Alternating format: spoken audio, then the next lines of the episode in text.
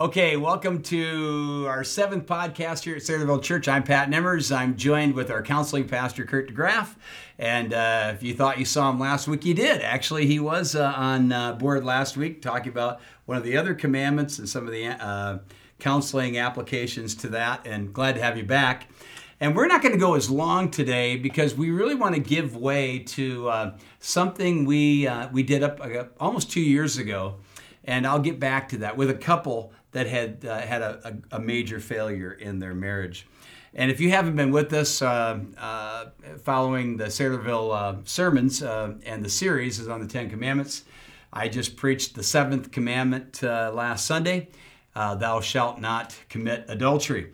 And so this podcast is going to be sort of a follow-up to that, an encouragement to you. We encourage you to listen to the sermon. It's a sermon that we hope will give you encouragement. Yes, we lay it out very clearly what adultery is and how you can avoid it and how you can, there are some factors and we made some comparisons to what godly and ungodly people do, godly men and godly women do in their marriages and particularly as it pertains to that which, brings, often causes failure. So thanks for taking the time to watch this. And so Kurt, you have been a pastor. You've been in the ministry for over 40 years, correct? About 45 years. And you were lead pastor for 36.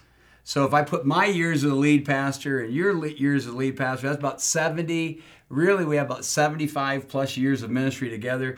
We haven't seen it all, but we've seen a lot, haven't we? We have.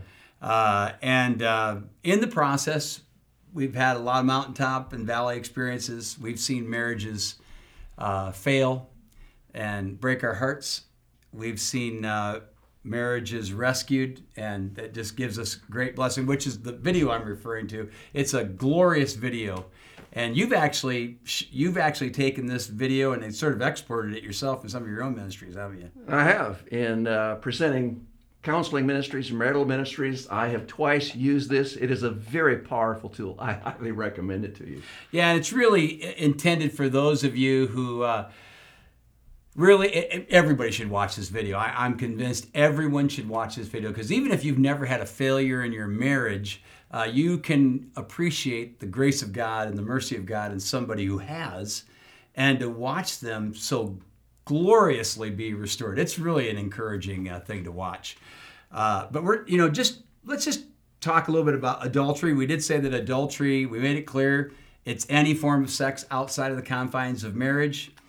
And it sort of unpacks itself in a lot of different ways. So let's just take a few moments here, Kurt, because as a counseling pastor, you've worked with a lot of troubled marriages. I have.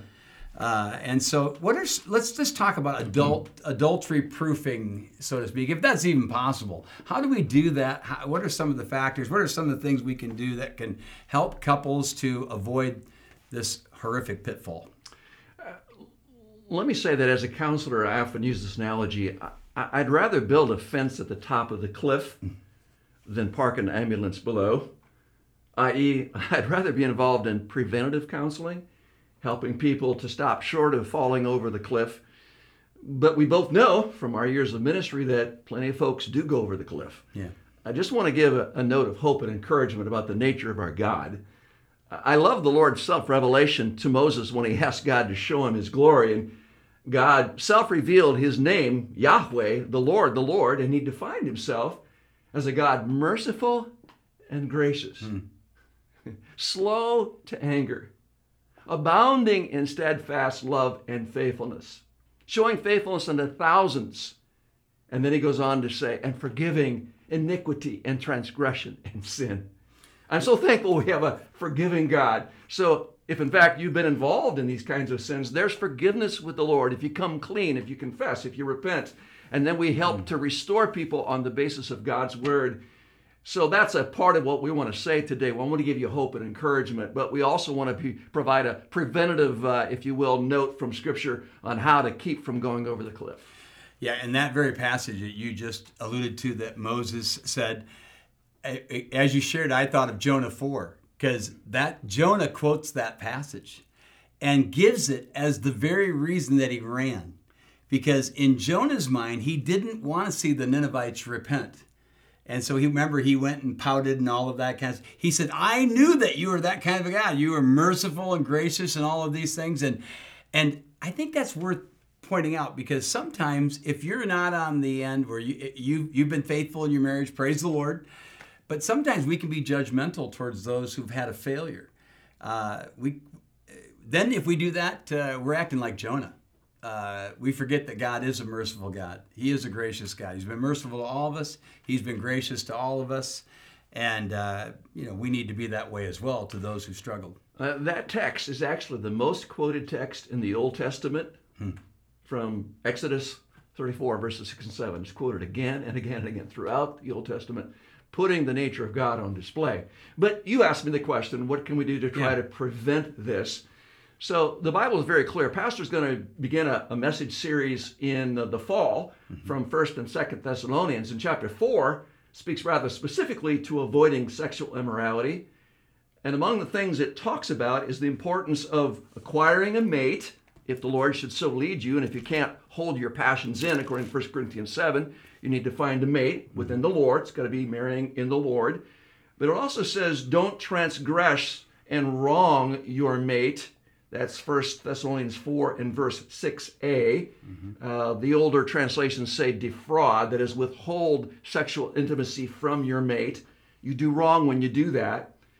And I think it's important for us to establish some things that help us keep our marriage strong. If you liken it to a tire that goes flat, it doesn't usually happen in just a moment. It usually is a slow leak that occurs over a period of time. And there's a series of questions that are asked by people in the know that do a lot of this kind of counseling. I'll just share a few, and maybe you can interact with me a few. Questions you can ask yourself about your own marriage. Have we been enjoying each other? Think about the implications of that. Have we been eating dinner together? I'm a strong believer that there needs to be a family meal, at least one meal a day where you're eating together. Number 3, have we been protecting our day off? It's easy to get really busy, so busy we really don't have time for our mate. And those of us in ministry, we're up against that regularly. Have we been praying together? That's really important. The family that prays together, couple that prays together, stays together. Those are just a few. There's many more here. I know you wrote some down too, Pastor. I did, and really, the key word, the buzzword almost, is together. I mean, you're doing things together. You just alluded to several of them, praying together, and even if you're involved in a good church, ministering together, doing things together. My wife and I do almost everything together. We don't do everything together, and there are times to get away and do things on your own, and we're not against that, but the importance of getting together, ministering, just hanging out together is just a wise thing, because to sort of double down on your analogy, I've had those slow leaks, those pinhole leaks in the tire, and I have been that one who will go up and fill up the tire at the gas station and, check the pressure. It looks even with the others. And on I go. I haven't fixed the problem. I just put more air in it. Right. And sure enough, I end up at that same gas station 2 days later pumping more air into it. So what are some of the ways that we can deal with with the pinhole? What do we have to do? And what would those pinholes in our marriages be? What would be some of the things that we're not doing that would lead to couples going away from each other and really then making themselves very vulnerable to these pitfalls of adultery? Well, I regularly counsel couples, and currently, almost always, it's the number one issue that I'm addressing in the counseling office. Mm. And one of the big things I see with regularity is there's a breakdown in communication. Couples don't spend time together. They don't really talk beneath the level of the superficial. You've got to go deeper. You've got to find out how they're doing. What can I pray about? What's bothering you? Do you sense anything that we need to really discuss that goes deeper? And I've been actually giving homework assignments to couples recently. I want you to do at least 2 of these a week, preferably every evening, but after supper, the kids are down. You sit down, you talk to each other. How are we doing? And you go back and forth, and then you pray together. I've been assigning that because couples, quite frankly, are not communicating well. That's where one of those slow leaks occurs. We just stop talking. There are little frustrations. People start bickering with each other. They don't own it. They don't confess it. They don't ask forgiveness. They don't grant forgiveness. They stuff it, throw it under the carpet. And sooner or later, it's going to explode into something bigger. The tire will blow. Yeah, so actually spending time together, quality time, going a little deeper, as you say. What about... what would you say to workaholics? I mean, there are guys out there and women who think that they're being honorable as a wife or as a husband because, I mean, they're putting in 15, 16-hour days. I mean, they're working. You know, you got to keep the food on the table, and you got to keep the boat in the yard, and you got to keep the pool field filled. That is, and I mean, you got to take care of all those shiny things that you own because you wouldn't have them if you didn't work all those. I mean, so I'm a faithful guy. I work all these hours. What would you say to a workaholic? One question. Who's going to be crying at your funeral? It's not going to be your coworkers or your boss. It's going to be your family. Hmm. If you're anything like me, the ones I want to take to heaven with me start out with my own family. Hmm. I don't want to lose my kids. I don't want to lose my grandkids. Certainly don't want to lose my wife. So they need to be a priority. Not in the place of God. He's always... You know, number one, and got to be number one. But I have to communicate to men and women both. I said, there's only one primary human relationship, and that's the marital relationship. Hmm. All others are secondary. Hmm. So don't allow anything or anyone else to take that place of the one primary human relationship. And you're saying that work can do that very easily. Work can do that very easily. The psalmist said, unless the Lord builds the house, they labor in vain who build it. Unless the Lord watches the city, the watchman stays awake in vain. Then he says, it's vain for you to rise up early and stay up late, for God gives his beloved sleep. So I look at that as a workaholic. That's a person rising up early, staying up late. He's not resting. He's not at peace. And I can tell you, if you're a workaholic, you don't have rest. You don't have peace because you're really not giving that to God and giving the time that is needed to your wife or if you're a workaholic woman, to your husband. So time...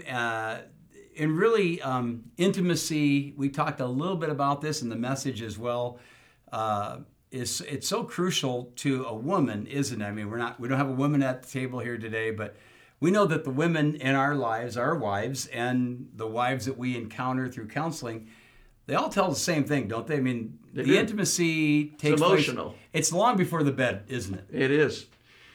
If you will, women are crock pots and men are microwaves, sexually speaking. And you got to warm it up gradually over time.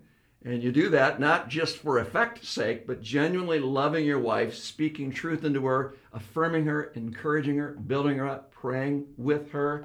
Those are the kind of things that are very romantic to a woman. Mm-hmm. And I would even add knowing her. Exactly. I have a little practical thing. I didn't come up with this on my own, but I heard about it many, many years ago, and I've tried to practice it, not perfectly. The distance between the church and my home is not very long. I'm about 3 minutes away, so I don't get to practice this often, but this is how I do if I can. What you do is, guys, if you're on your way home, if it takes, say, 10 minutes to get home, you have 5 minutes to think about your day, 5 minutes to think about all the work you were doing, 5 minutes to think about the stuff you're leaving behind, 5 minutes to think about all your employees and employers and the stresses and all that. You have 5 minutes to think about that as you leave your workplace on your way home. The last 5 minutes, and use a marker, be it a billboard or a building or maybe a set of lights you come to. But at that point, you say, You just turned off and you started thinking about your wife. What was she doing on this day? Who was she visiting? Who was she hanging out with? What were her appointments? And I found, Kurt, that a lot of times I've forgotten about those things, but suddenly I'm thinking about those and yep. And then when I get in the home, I'm prepared to have an intelligent, knowledgeable conversation with my wife about her day. And lo and behold, she's done the same thing for me. And she'll ask me how my day, and it's always special to my heart when she says, how did your visit with, and she'll name that person. That tells me she was thinking about my day, and she feels the same way when I do that. That's excellent advice. This is 1 Peter chapter 3, live with your wife in an understanding way.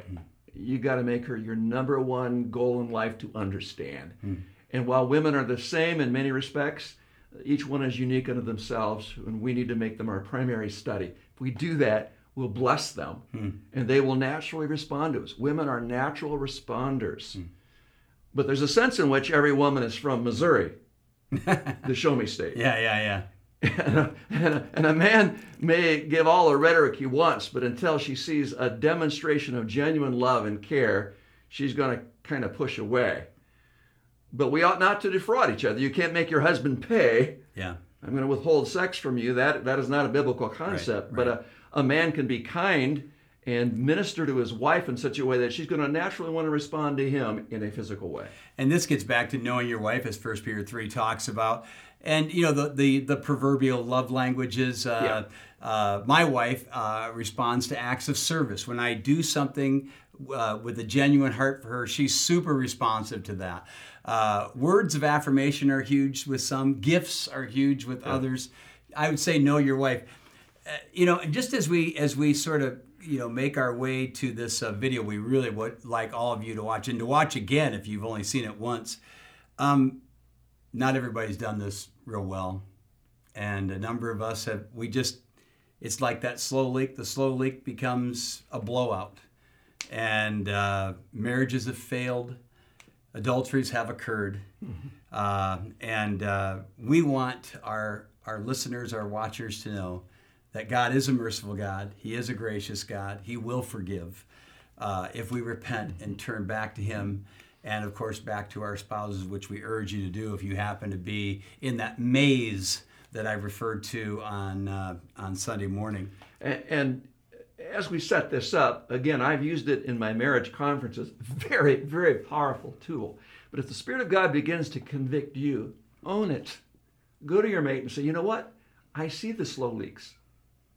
I have been sinning against you. Will you forgive me? So don't wait for the blowout. Don't wait for the blowout. You got to own it. You got to confess it. You got to ask forgiveness, and then we ought to be quick to forgive one another. If we do that, we put in a barrier to immorality and adultery that usually will not be overcome if we own our own sin. Yeah.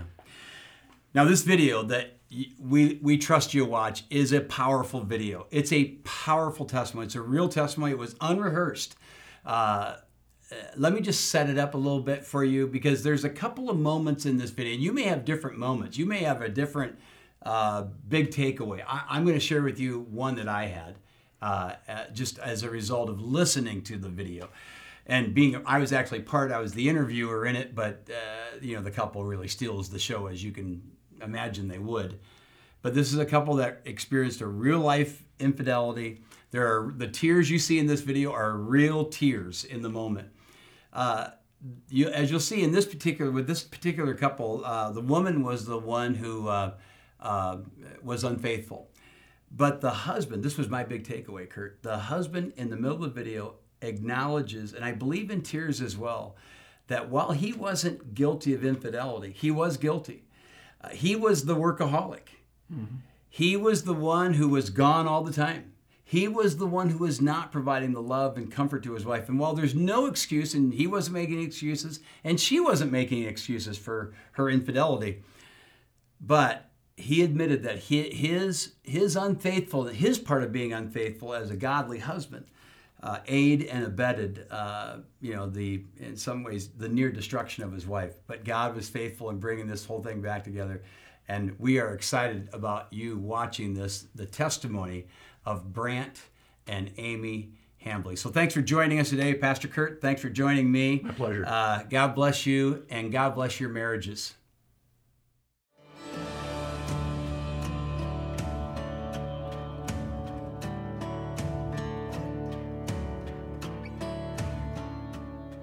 Brandt and Amy, thanks for inviting me into your home tonight to be able to go back and forth with you on your story. This is very humbling to me. I'm very grateful for this moment, and it's just been a joy to see what the Lord has and is doing in your life, in your lives actually, and your marriage over the past many years now, over 10. And while you two are both, and you'd admit you're far from being perfect, You're also far away now from the story that we're going to talk about tonight, and it's a hard one, but I want to thank both of you for being willing to share it with us tonight. It's something that we have actually prayed about for a while, and I think it's important for us to share it and to talk about it publicly now. Well, it's been many years. In fact, we just figured out it's been like 10 years. So, and so I remember telling the two of you when this started to unpack itself and you were on the other side of the story, there had been forgiveness and reconciliation. And I said to you then, Brandt and Amy, this is a story that's going to have to be told someday. Do you remember me telling you that? Mm-hmm. Yep. Well, this is that day. So this has been a long time coming. I know the two of you have been praying about this day. And even this whole thing coming about is a God thing, which is very encouraging to me. So I remember getting a phone call from your dad, Brandt, out of the blue, being called to your home. And I knew something had happened, but he didn't really fully disclose what had happened. I can remember coming here and seeing you, Amy, you were broken, weeping, really curled up in a fetal position on a chair. That's how I envision you. And you were devastated over here, completely beside yourself. And then, of course, I was informed at that time that there was infidelity on your part. And we knew that this was a crucial and very, very critical moment for everyone involved. And so let's just go with you first, Amy, without reliving everything, because it's a shame to speak of those things which are done in secret, according to the Apostle Paul in Ephesians 5.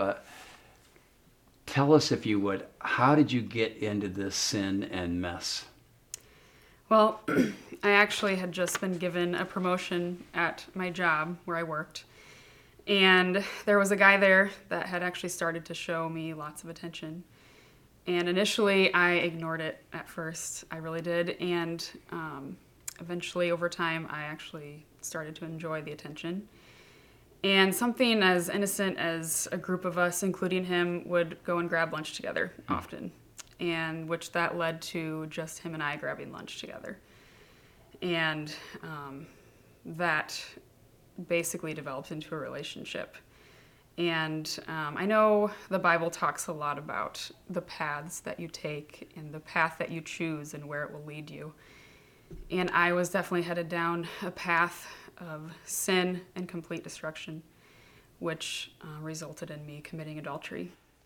And it's something that I was living a double life, basically. I was living one life at work and one life at home, and I was doing everything I could to lie and maintain those lies just to keep myself from getting caught. We often talk about, and you've heard this expression, you almost alluded to it, paths lead to places. That's an expression we use a lot at Saylorville Church, and it really comes from the writer of Proverbs, and it comes from a situation that talks about the pathway of immorality. Paths do lead to places. That's why we have to deal with the path, and we'll come back to that in just a little bit. How did this all get exposed? Did you just come clean on this, or was this something that was it not like that? Yeah, no, it was not like that at all. As a matter of fact, there was a point in time that Brandt took me aside after several things leading up to that, and actually flat out asked me, "Are you having an affair?" And I denied it. I said no. And to be completely honest, I was terrified in that moment. And I was afraid of getting caught. And I remember thinking to myself, I'm gonna have to be more careful, which devastates me thinking back on that now. I knew exactly what I was doing, and I just continued right in it. It's interesting that you said you lived this double life. But apparently everything wasn't good in the home because something was wrong. You wouldn't just ask such a question. Right. Yeah. And this is more of a failure on my part. About a year before this, we had planned a romantic getaway. It was on our 2-year anniversary, actually. And we were not a couple that, even when we struggled, it wasn't that we were having these fights. That's not what was going on. We were just growing apart. But on this trip, we fought. And I mean, it was so bad that when we left that trip, we drove all the way back from Chicago and did not say a word. Neither one of us did. That continued on for 2 weeks. And when I say we didn't say a word, I mean not a word for 2 weeks. I would come home from work. I would look away from her. I didn't say hi. And then we'd go to church and pretend nothing was wrong. And that should have been a sign, because that's not going to happen if there's not some problems there. But then as it continued on throughout that year, people came to me. My grandma would be an example. She actually went to my aunt. And my grandma's not a gossip. She doesn't talk about family members. But she told my aunt, she goes, I give them a year and they won't be married. Wow. And that got back to me. And I thought to myself, I do have problems. But I was too prideful to do anything about it. I didn't talk to my wife about it. I got angry that somebody was talking about my marriage. But she was right, because we wouldn't have lasted another year. My dad came to me and he said, your marriage has issues. And he goes, you need to go to counseling. I don't know what it is, but something's wrong in your marriage. And it was after talking to my dad several times that I finally went and talked to Amy. And I was like, we're going to do counseling. And I talked to her, asked her, and she's like, I'm not interested in doing counseling. We'll just work on it together. No, I'm not having an affair. But then, being a leader of the home, I still did nothing. And I mean, it was a couple weeks later when I was getting more and more suspicious, and I walked in one night late, and I was noticing that she's coming to bed far later than me. It was probably 1, 2 in the morning, something like that. And so I went in, and she was on the computer, and she was emailing somebody, and she was tried to hide it. And I realized, and I went and I saw that email before she could get it closed out. And I realized she was having an affair. So that's when it was all exposed at that time. And of course, nothing new under the sun here. Our sin will find us out, right? Yep.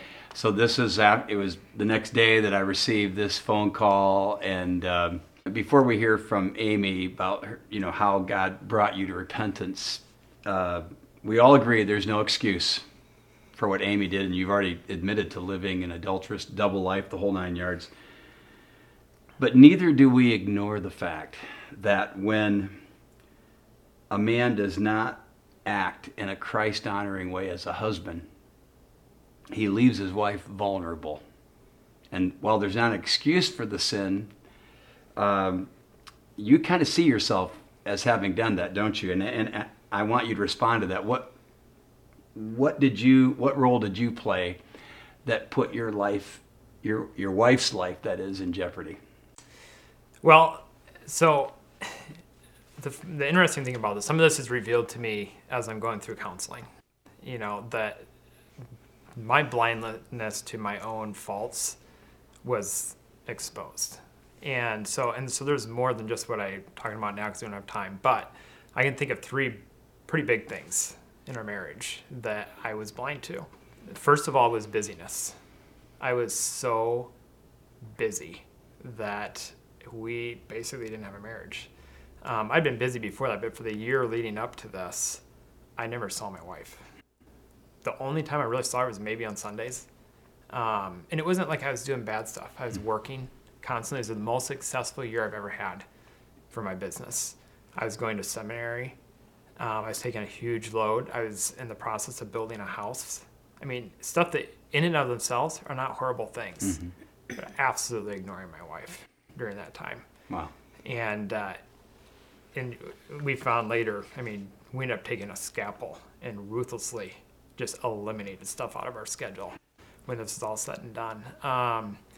The second thing is I wasn't leading her spiritually at all. So I was going to seminary. I was actually teaching some at church, like a couple of times I was in Sunday school. I was leading a small group. But at home, I was no leader. I wasn't even there to be a leader. We didn't pray together. We didn't read the Bible together. We had nothing. There's no real foundation at that time. And And I recognize that now. And it's one of those things where, you know, you see some of this stuff now, it can still creep back into our marriage, but we both, it's a lot more stark to us now.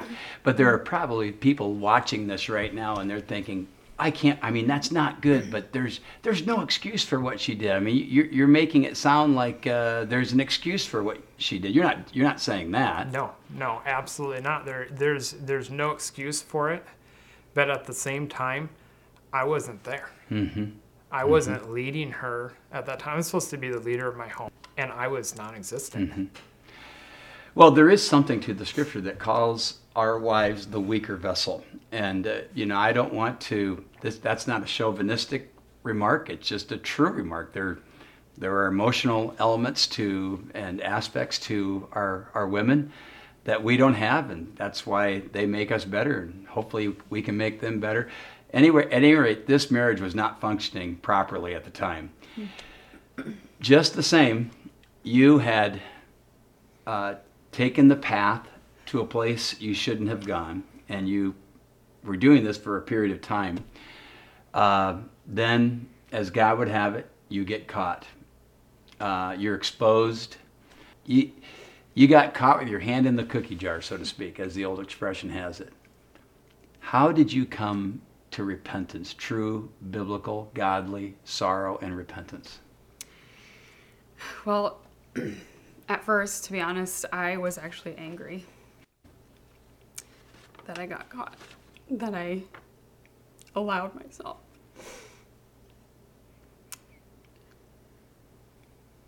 And while I was in that moment, I remember thinking, I've ruined everything, and there's no way that Brandt is ever going to want to stick with me. And I remember he actually left that night, and I didn't think he was going to come back, and I thought, why would he come back?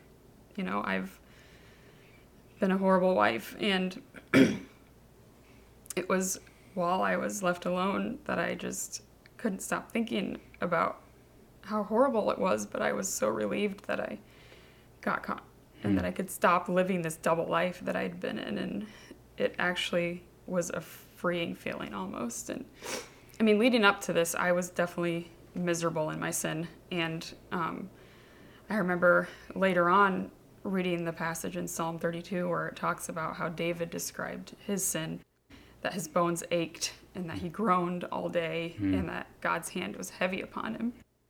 That described me to a T. And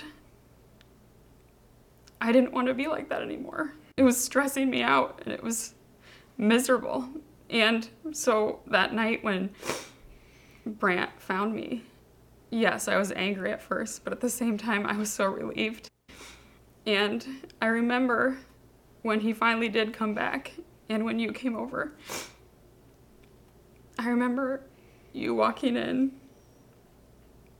and the first thing you did was you just hugged me.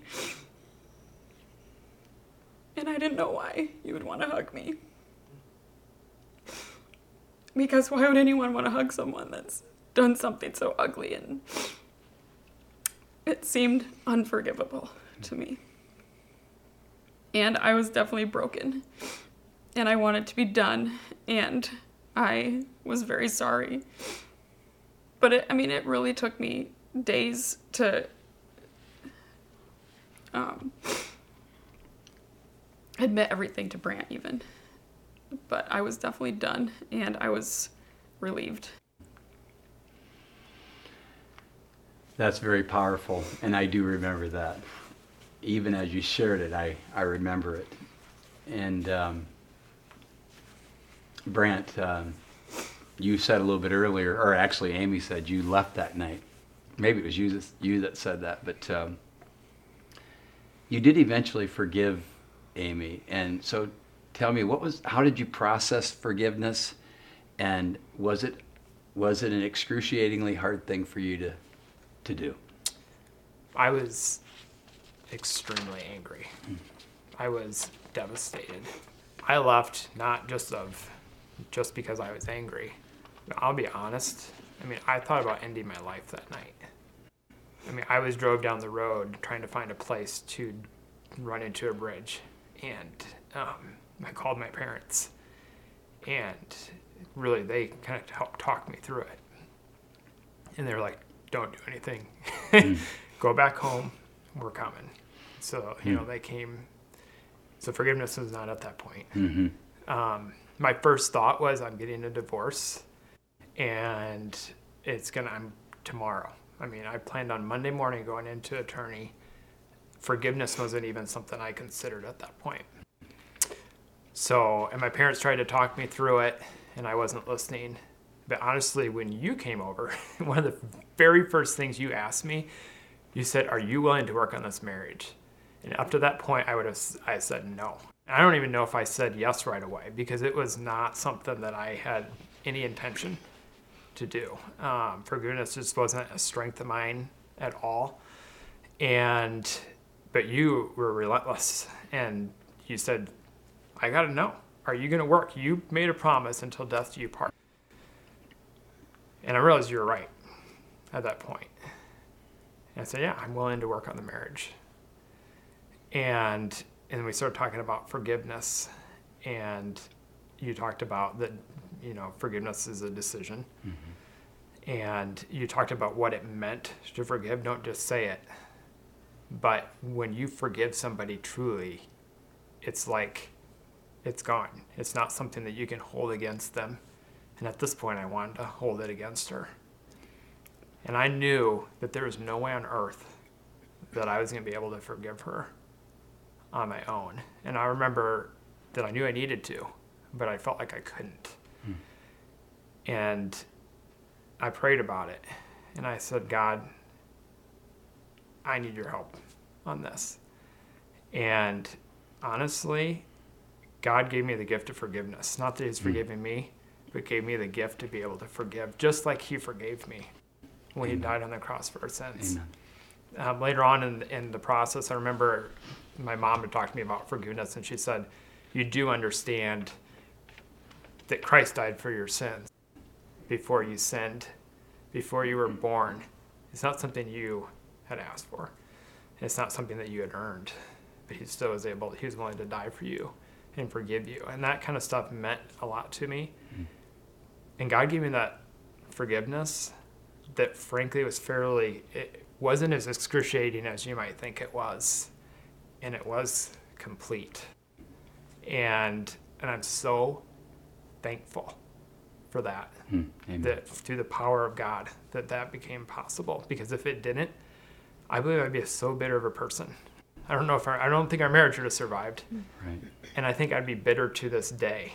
And I think it would, so I'm just so thankful and I truly forgive her. Mm. I love Amy more today than I thought was possible.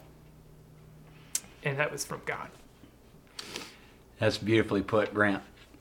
Especially when I think of the scripture that says, "Be kind to one another, tenderhearted, forgiving one another, even as God, for Christ's sake, has forgiven you." And it's the basis of your forgiveness that you've been extended from God, that you were able to forgive Amy. And yet you had that theology before all of this took place. So this is the most severe test of your life, wouldn't you agree? Yeah. And so... did you look Amy in the eye? Where were you? Do you remember anything like that? Where you looked at Amy and said, "I forgive you. I fully forgive you for what you have done"? I did. I don't remember exactly when and where, but I know that because I know it might have been right away. I can't remember if it was the same day or if it was within the next week or so that I did. Yeah. It was that very day. Remember, because I remember it was instant and it was right away, and I was so thankful. And I just remember thinking that Brandt was a true picture of how Christ forgave me. He forgave me completely and fully, and even now I believe him and know that when he looks at me, he doesn't see that. So that's beautiful.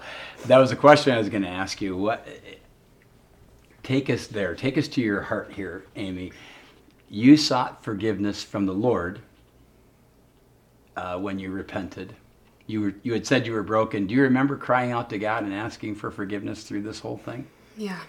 Yeah, definitely. I mean, several days I was in anguish over my sin, really. I mean, I remember that same Psalm 32 when David talks about when he did finally confess his sin and admit his transgressions, that he knew fully the love of Christ. Yeah. And I still cling to Psalm 130 when it says, if you kept a record, who could stand, O God? And I know his love is great for me, and I know it, and I believe it, and I feel it. Amen. And that's how Brandt is towards me. I love that psalm, because the next line says, but there's forgiveness with you, that you may be feared. So God has granted you forgiveness. Your husband has granted you forgiveness. And it's a beautiful, beautiful story, and I'm so thrilled that you would share it. So tell us now from a practical standpoint, just for a few minutes, from a practical perspective, what safeguards did you put in there? I know that we did a safeguard in my office. You might want to talk a little bit about that, but what other safeguards, talk a little bit about that, and what safeguards did you guys install that would kind of bring back the trust that needed to be reinstalled in your marriage? Well, I know Brandt said the comment earlier, we took a scalpel to our schedule, and that really is, I mean, we really did that. I know the very next morning, I called my place of work and I quit my job and I never went back. Brandt actually dropped out of seminary. He cut back tremendously on his work hours. He even went before everyone he worked with and apologized to them and said, if my marriage is struggling, I don't want your marriage to struggle, and we need to really change how we, go about hours and... I stopped doing music at church, and we just really cut everything out. We stripped everything down, and really for the next year, we just spent every moment working on our marriage, and we spent every moment together. And we didn't do it alone. We didn't do it just the two of us. We brought people in that could come alongside us and help us and keep us accountable and pray for us. I remember sitting down with some of our closest friends and telling them. And that was really hard because I didn't want them to know that stuff about me. But it was important for us to tell them so that they could walk through it with us and to hold us accountable. And I mean, they do that even now. And, there's even things now that we realize if it's headed down that path, we know to stop it and take a look, and we know where that leads, and to be proactive about, keeping our marriage safe. Right. Would you add anything to that, Brandt? She said a lot of it. Yeah.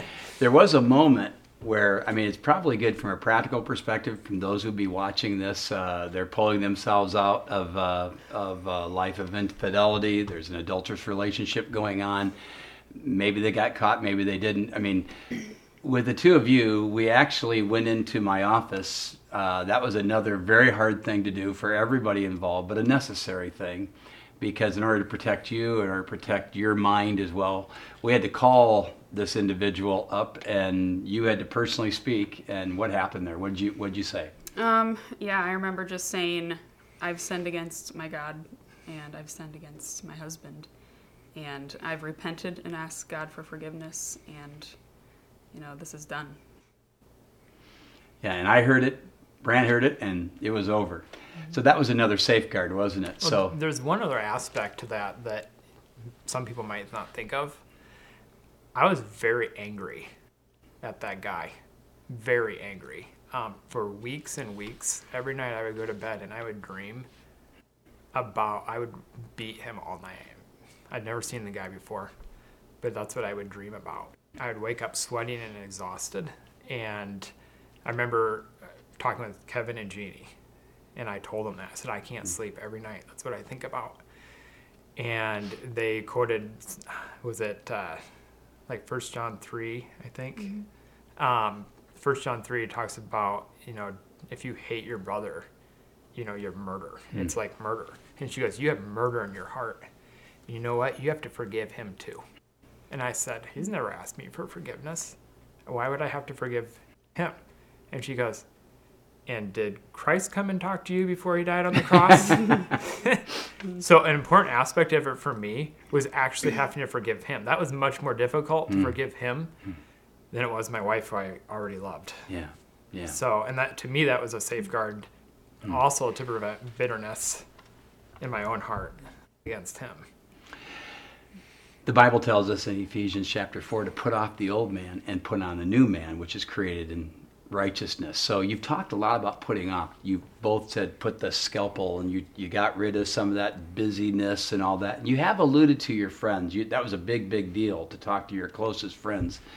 What are some of the other things that have happened in your life from the putting on perspective that has helped to resurrect your marriage?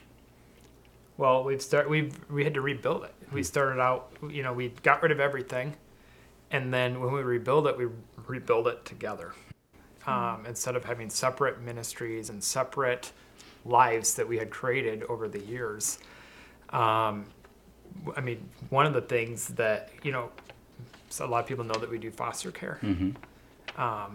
And God's given us both a love for these kids that come into our home, but that is a team effort. Amy can't do it alone, and I certainly can't do it alone. So it's something that probably, had we not gone through some of the stuff we had, I don't know if I'd have that type of a love for these kids and in a non-judgment way towards the situations that are out there, because all of a sudden I realize that I'm not quite as great as I thought it was. We've been able to talk to other couples as well about the struggles that we've had in our own marriage. What are some of the other stuff that we've... Well, one of the things I was thinking about, going back to the foster care thing, is, you know, with foster care, there comes a lot of emotions. There's great highs and lots of joy that it brings, but also, you know, it really does bring lots of heartache too. And I feel like through those things that we have experienced, it really has made us strong, and it's really forced us to go to each other and go to God and really just, you know, seek out each other's comfort. And it's something that I love being able to do that with him. And it definitely, like he said, is something that I think we make a pretty good team. And it's something that I'm so thankful that we're able to do it together. Well, instead of this destroying us, which it could have, God showed his power. He's brought us together, but in every aspect of our life, where, like Amy said, we feel like a team. And I mean, it's everything, even if, whether it's, we both like baseball, you know, or it's, we serve together. We have the same friends, where before we were creating separate friends and separate lives. And it's just been amazing. This is really good and practical stuff. Again, there are going to be people out there watching this whose their marriages are on the rocks, okay? You got men that are not leading their wives. They're not showing them godly affection. Women that are crying out for that kind of affection. What would you say to those couples right now that are struggling, regardless of whether or not there's some kind of infidelity taking place? What would you say to them, Amy? Well, it's never too late. I think God is so powerful, and he can give you the victory through anything. And it's never too late, and to forgive. Amen. I believe in counseling so much more than I did before. I was telling you guys earlier that I feel like that instead of counseling being used as something that is the last-ditch effort. Like a crisis situation. It should be more like an oil change and more preventative maintenance with people. I think people should be going in for tune-ups, even if it's not an official counseling session. But you need to have those outside eyes on your relationship that are willing to talk to you. And I also encourage people, if you see a marriage that's struggling, do what some of the people that came to our marriage and started talking to me. I reacted poorly, but I still heard it. And I'm so thankful for those people, because it could have been even worse had they not come to me and talked to me about it. That's really great. Brandt and Amy, there are lots of marriages, some in your very own church, that are not unlike yours in that they have had there's been a failure, there's been repentance and forgiveness has been offered, but they're not going public with their former fall, and that's okay. The intention of this is not to get 100 people to do the same thing the two of you are doing. We want them to know that. That's okay. But there's also going to be probably critics out there. They're going to say that this is exploiting, you're exploiting something that's already been forgiven by God. How might you respond to those critics who might say right now, why are you even doing this? Well, I know we've said before, and it's actually something that we have prayed about for years, in what way can God use this for his glory? And if it's even to help one marriage that's struggling, that would be worth it.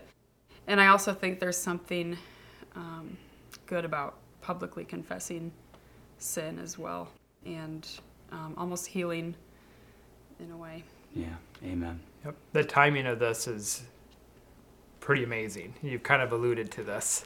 Go ahead and tell the story there. Okay. So I got a call from you, and you asked if we would be interested in telling this story. And I told you, I said, it's amazing timing, because number one, like Amy said, we've been praying about this for years. But it wasn't long before this that we were on a short-term mission trip in Brazil, and a Brazilian couple shared with us a very similar story to what Amy and I went through in our marriage, and it ministered to us in a unique way. And I remember we'd already been praying about it before, but at that point, Amy told me, she says, I think it's time for us to tell our story.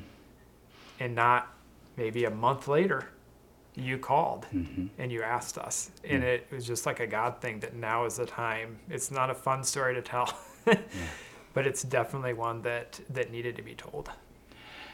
Brandt and Amy, I hope that what comes out of this is you have people privately coming to you because you can speak truth and love into their lives and give them the hope that they so much need. It gives me great joy to be your pastor, to have been your pastor 10 years ago when this all happened, to see all this unpack itself like it has, to see the fruit of your lives over time. It just gives me great joy. And I want to personally thank you for taking the time to share your story. God bless you. Thank you.